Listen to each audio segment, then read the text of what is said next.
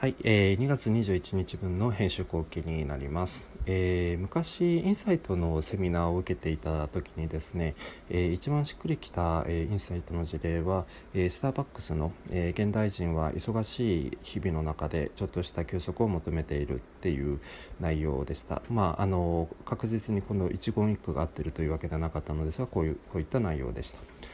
で、えーと、今週の原平さんの独り言で、えー、取り上げている画像は、えー、カップの裏側にあるメモ欄ってありますよね。でそこに、あのチャック開いてますよと温かいご指摘が書いてある画像でして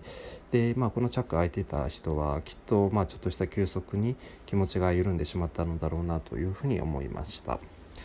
で、えー、とそれにしてもこういうまあ嫌な気分にさせないで、まあ、前向きな書き方っていうところと伝え方っていうところはなんかすごく素晴らしいサービスだなというふうにも感じました。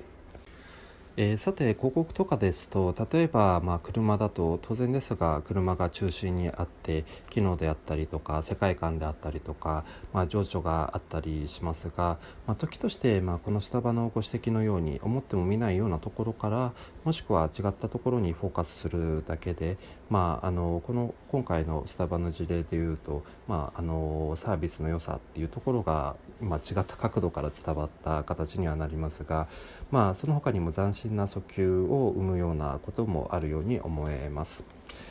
で、えー、今週の日産の事例、えー、インテリジェンスとパーキングチェアは、えー、車で溢れている、えー、車のコミュニケーションの中でまさかの椅子に焦点を当てることで結果として日産のあの技術力があのインパクトのある形で伝わっているなというふうに感じました。で、えー、この展開は、えー、最初テレビのニュースで見てですねでその後、まああのブログとかを見たらいろんなところで、えーと、取り上げられているのをあの見ました。で、えー、やっぱりその自動自動駐車と言われて見せられたりしてもしっくりこないですし、まあ、ちょっと怖い感じがあるし、まあ、結果として、まあ、あの気持ちとしては受け入れられられない、まあ、気がします。ただあのその技術を使ったあの使ってですねあの散らかったオフィスの椅子をあの手で合図するだけで自動整頓されるシーンを見るとなんかすごいなというところを感じます。まあなんかその見せ方一つでちょっと受け入れられるっていうところもあります。でかつどこどこでもありそうなシーンで表現されているので、まあ、現実味とか親近感も湧いてきますというところがありました。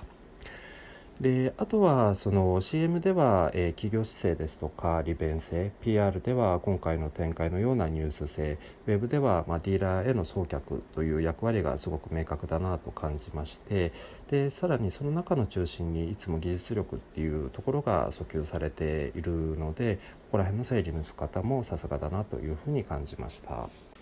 え、最後に広告業界の気になる情報から、え、3つピックアップいたします。え、1つ目はマーケジンで、え、楽天の、えー、ラクマのインスタ事例についてです。で正直、まあ、インスタは、まあ、商品とか売りにつながるつなげるのは難しいなというふうに感じていたんですけれどもあのこの記事を見ていてあのインスタに合わせたあの DR 広告の見せ方ですとか、まあ、素材をどれぐらい用意した方がいいのかみたいなところも含めて、まあ、こういうやり方があるのだなというふうにあの感じた記事でした。で2つ目は、えー、電通報で感情を測定するという記事です。で今まで、まあ、クリックとか表示のデータしか取れなかったとしたら、まあ、この記事のようこの記事で書いてあるようにあの Facebook の感情ボタンとか、まあ、人がどういう気持ちでコンテンツを見てクリックしているのかどういうデあのというデータも取れるようになってきている気がするんですね。